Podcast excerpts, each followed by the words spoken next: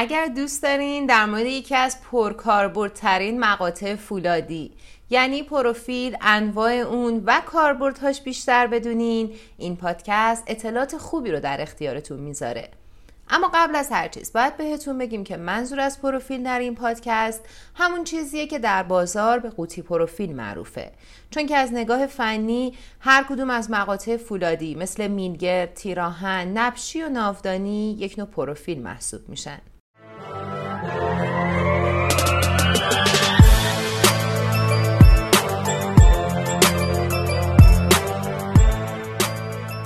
وقتی می‌خوان قوطی پروفیل رو بر اساس کاربردش دسته بندی کنن انواع مختلف اون رو در دو دسته ساختمانی و صنعتی قرار میدن.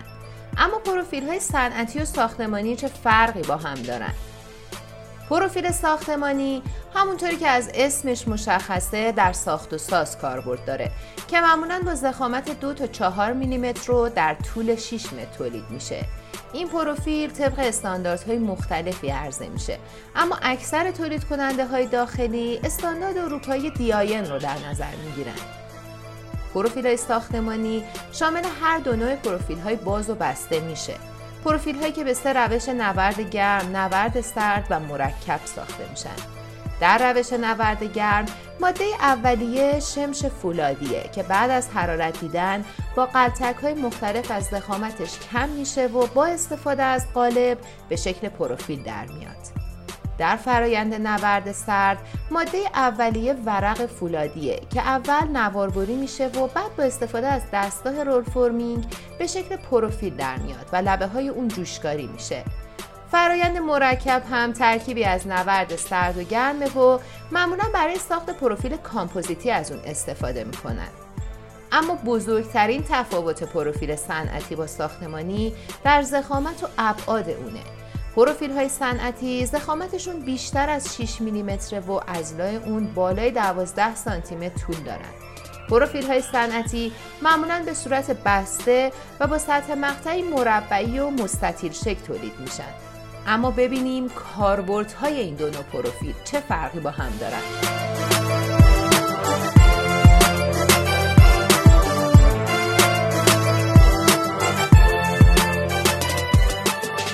کاربردهای پروفیل ساختمانی تنوع بیشتری داره و کاربرد اون بسته به سطح مقطعی که داره متفاوته.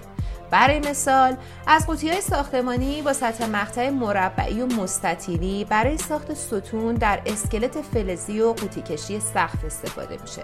اگه این نوع از پروفیل از جنس آلومینیوم یا فولاد ضد زنگ باشه در مبحث جذاب دکوراسیون داخلی و نمای ساختمان هم کاربرد داره.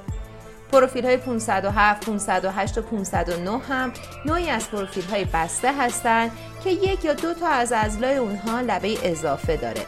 از این پروفیل ها برای ساخت فریم در و پنجره استفاده می‌کنن.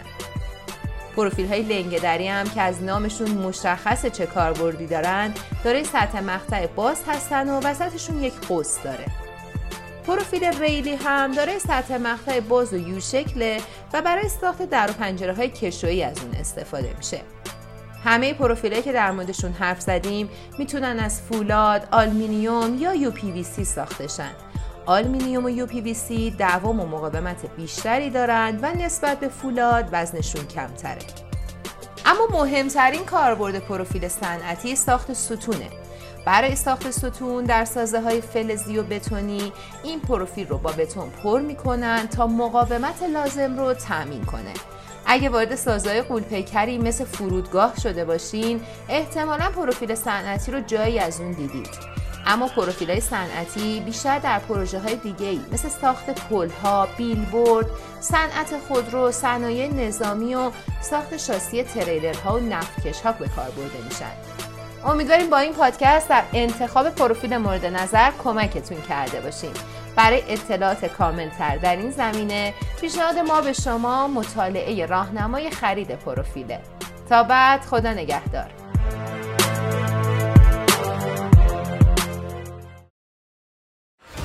آسرون آسوده از آهن و فولاد.